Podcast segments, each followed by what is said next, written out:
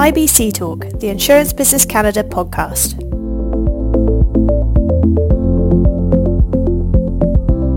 This episode is presented in partnership with CNA Insurance. The setbacks to business activity that COVID 19 brought has motivated companies to reflect on how they can be better prepared when it comes to future risks. So, what are the strategies that businesses can adopt to increase their chances of prospering during difficult times? To discuss this and more, we are joined by Saverio Pacini, Vice President of Risk Control at CNA, and Matthew Adair, Risk Control Consultant at CNA.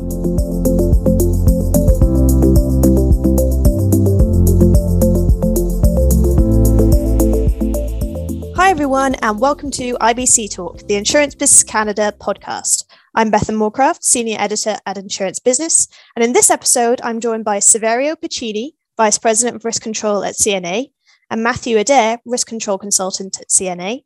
And together we'll be talking about the strategic business resilience and how organizations can endure and thrive through adverse business conditions. Saverio, Matthew, welcome to IBC Talk. Thank you for having me. Thanks very much. So, Saverio, I'm going to come to you first. Um, the COVID 19 pandemic arguably came as a little bit of a surprise to the business world, I think it's fair to say. So, mm-hmm. with that in mind, how would you assess Canadian businesses' response to the crisis? Yeah, uh, thanks for the question. Um, so, I think the pandemic has certainly generated uh, a lot of uncertainty on many fronts, and there's you know many challenges that um, they've gone through, people have gone through, business have gone through, and that lie ahead for the business leaders. You know, um, overall, I've been impressed with how Canadian businesses quickly assessed and uh, adapted their day-to-day operations and uh, how they uh, manage their vulnerable supply chains. Um, the risk landscape for Canadian businesses, you know, changed really quickly in the wake of the COVID crisis, and you know it continues to evolve every day as we we we hear and read in the newspapers and see on TV as we try to get back to some normalcy of, of business. Um, business leaders were you know forced to react to the uh, early public health policies uh, uh, uh involving lockdowns, uh, while also developing you know some proactive strategies to address um, the evolving risks to which some were prepared and many others not so prepared. Um, you know, for example, we're seeing many businesses increasingly today move to more domestic suppliers for raw materials, uh, while increasing raw material and finished product overstock uh, on site. Um, we're also seeing you know an increase in demand for uh, third-party warehousing and third-party contractors to support uh, the overflow storage and excess production capacity. Um, one of the positive outcomes from the pandemic uh, I see is that we've observed an increase in strategic business resiliency in many areas, given how Canadian businesses adopted and you know endured to date uh, the impacts from the, the pandemic. That's good. I mean, it sounds like you know they've been doing a lot. Um, Matt, from your perspective, what did businesses do well, and where did some businesses or industries perhaps fail or you know fall come up short? Yeah, for sure. Um, I believe the majority of Canadian businesses were proactive and did a really good job of understanding key supply chain vulnerabilities, especially in industries like manufacturing, technology, and life sciences. Uh, these industries may have global supply chains subject to significant natural hazard disruptions and high tech or difficult to produce raw materials and components. In these cases, sourcing for key equipment, ingredients, and parts can be very challenging, and sometimes secondary suppliers simply don't exist. Consider, for example, uh, Bethan, a manufacturer with press brakes. They're common in industry and easily obtained locally versus an electric injection molding machine that was customized for their processes. You know, it's built overseas and has a 12 month lead time.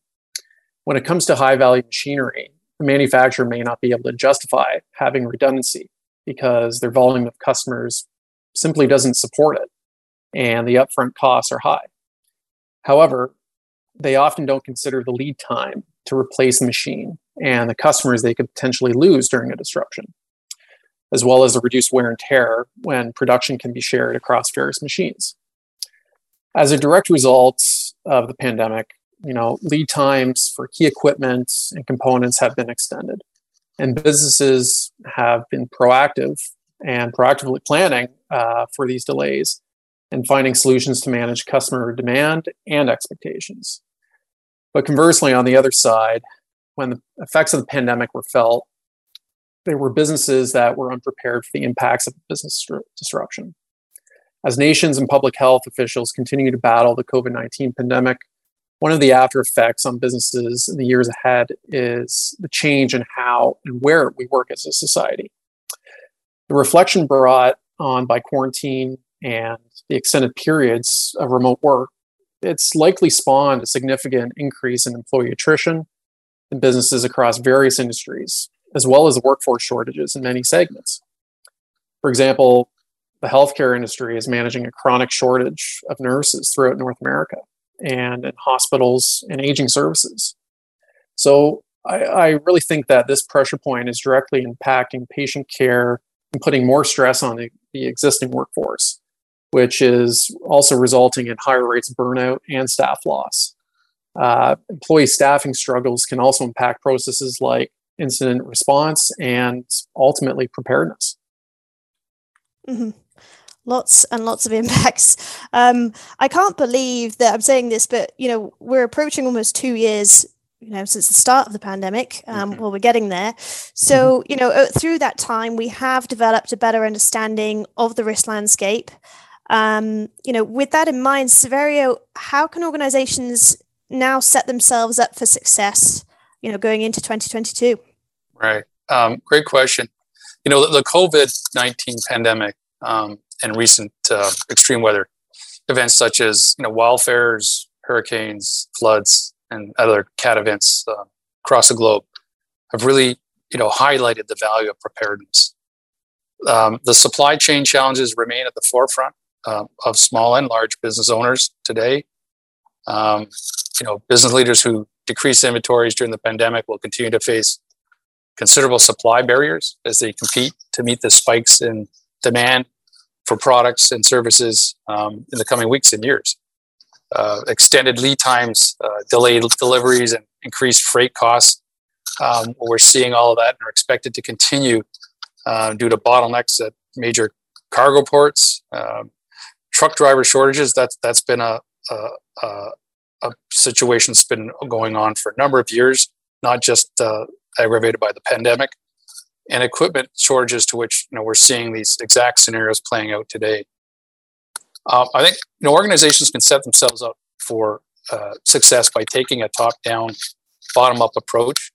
Um, starting from the corporate level, businesses can identify their exposures and program controls at each location site under their corporate umbrella. An exposure um, review at a site location could identify, for example, uh, that sourced materials raw materials are 100% dependent on a single supplier located out of the country, could be prone to a natural hazard disruption um, that was mentioned earlier by Matt, such as flooding. Businesses should be asking themselves, how quickly can we find a new supplier? You know, are there any high value, foreign, unique, or obsolete pieces of equipment that are used in production that have long lead times to replace? Um, are there any regulatory requirements that need to be met prior to restoring the operation in the event of a business disruption. Uh, secondly, I think you know understanding program controls to mitigate uh, specific location exposures is a vital next step. For example, are there any contingency plans in place, such as third-party outsourcing agreements, uh, redundant machinery, and critical spare parts uh, maintained on-site or on an off-site location as backup? um, diverse multiple raw material supplier agreements are they in place? And you know a site incident response plan and ideally a tactical business resiliency plan is that in place today? You know business leaders continue to face challenges um, as organizations continue to evolve and innovate amidst emergency emerging risk landscape.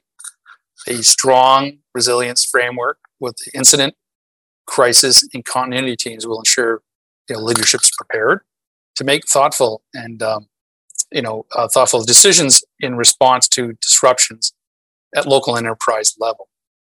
Uh, business leaders that focus on preparedness, considering current and future challenges, and learning from every disruption. And you know, working with their insurance brokers and carriers to develop uh, strategic risk transfer solutions uh, can help ensure that organizations are both financially and um, operationally resilient. Mm-hmm. But building on that idea of a strong resilience and sort of risk management framework, um, Matt, you know some of the some of the changes that businesses have made for the pandemic um, are going to stay, and and they might even linger for for many years to come. Um, so, what risk management strategies can businesses implement to ensure they're prepared to survive and thrive um, through future unexpected events like COVID? Yeah, that, that's a really good question, Bethan. Um, I mean, businesses certainly have had to make changes to the way they operate uh, during the pandemic, and you know, adapt to the new normal in a post-pandemic world. Um, that's why I think it's important, if not prudent, uh, that businesses develop and implement business resilience program. Uh, I think this can be achieved by establishing four integrated management disciplines uh, to effectively respond and adapt to business disruption as they occur.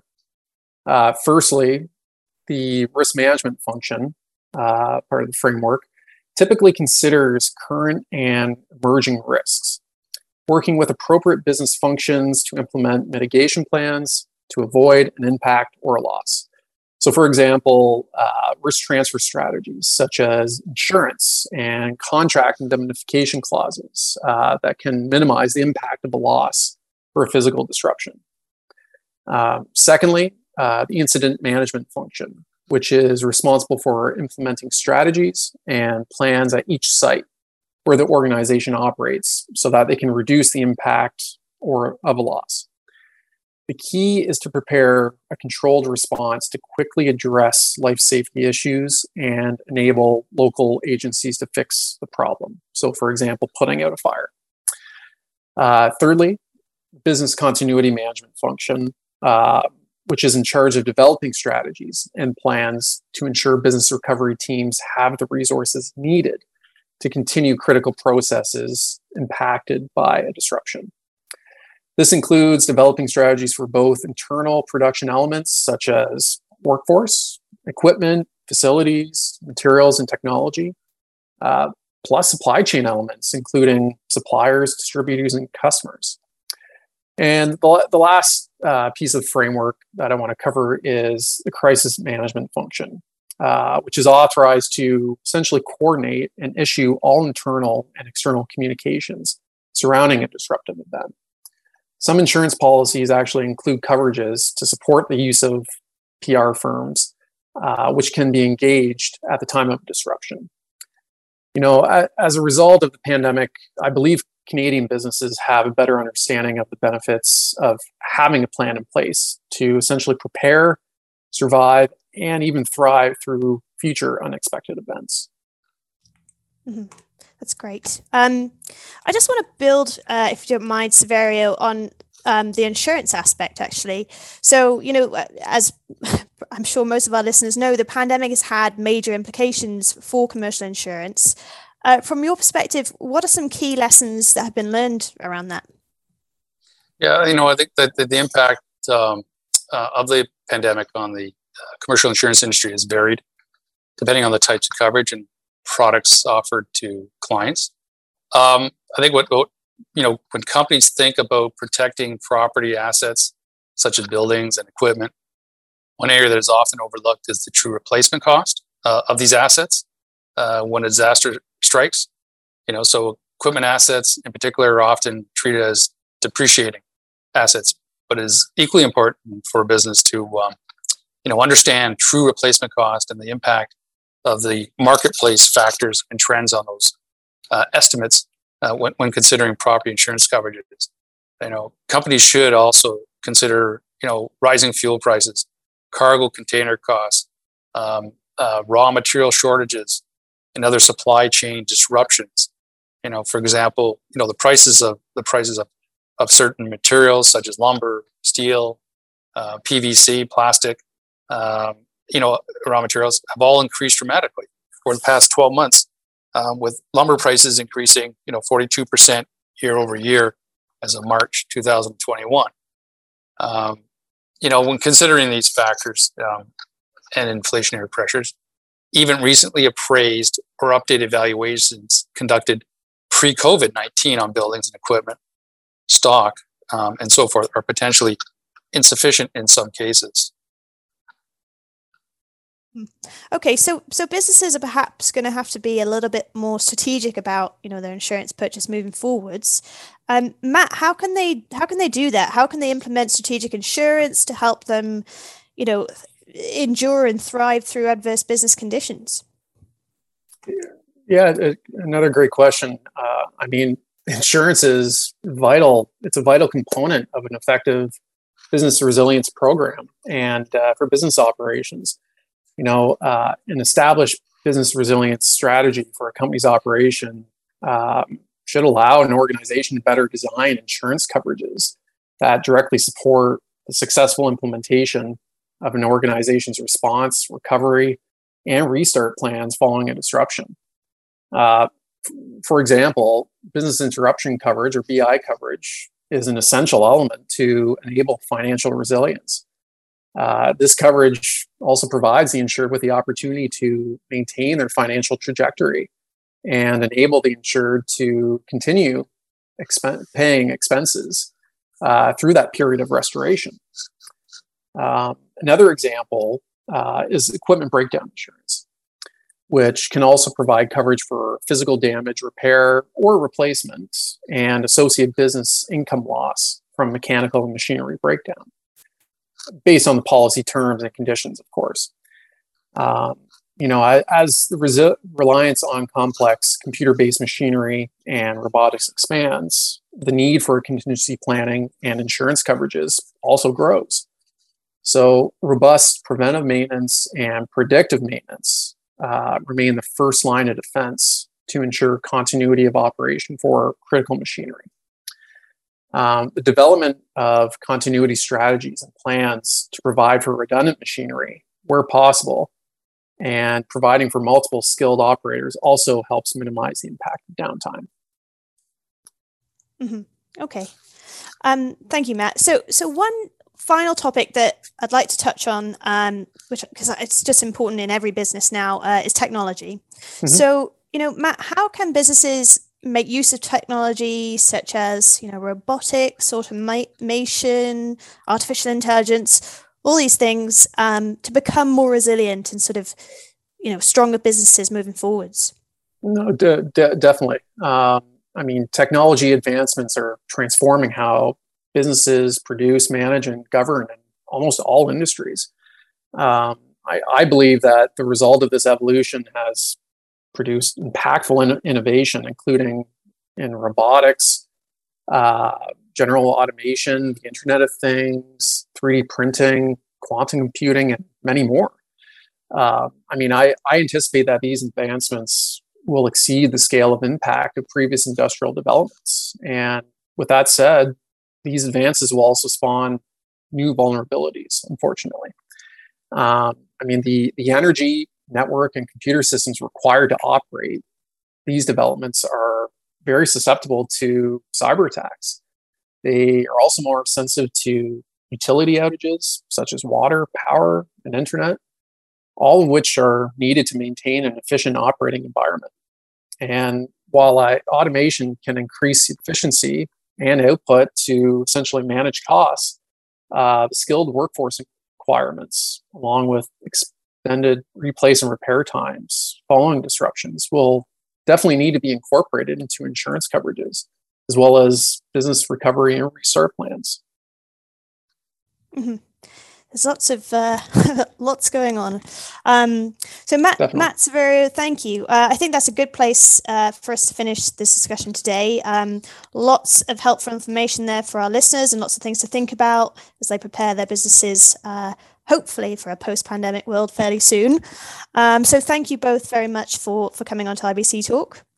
Thank you very much. Thank you also to our listeners uh, for tuning in. I'm Bethan Moorcraft, Senior Editor at Insurance Business. Please make sure you check the rest of our podcasts, IBTV episodes, and daily news at www.insurancebusinessmag.com forward slash CA. Thank you for listening to this episode of IBC Talk. For more from Saverio, Matthew, and the team at CNA, visit them at cnacanada.ca. Thank you for listening to IB Talk.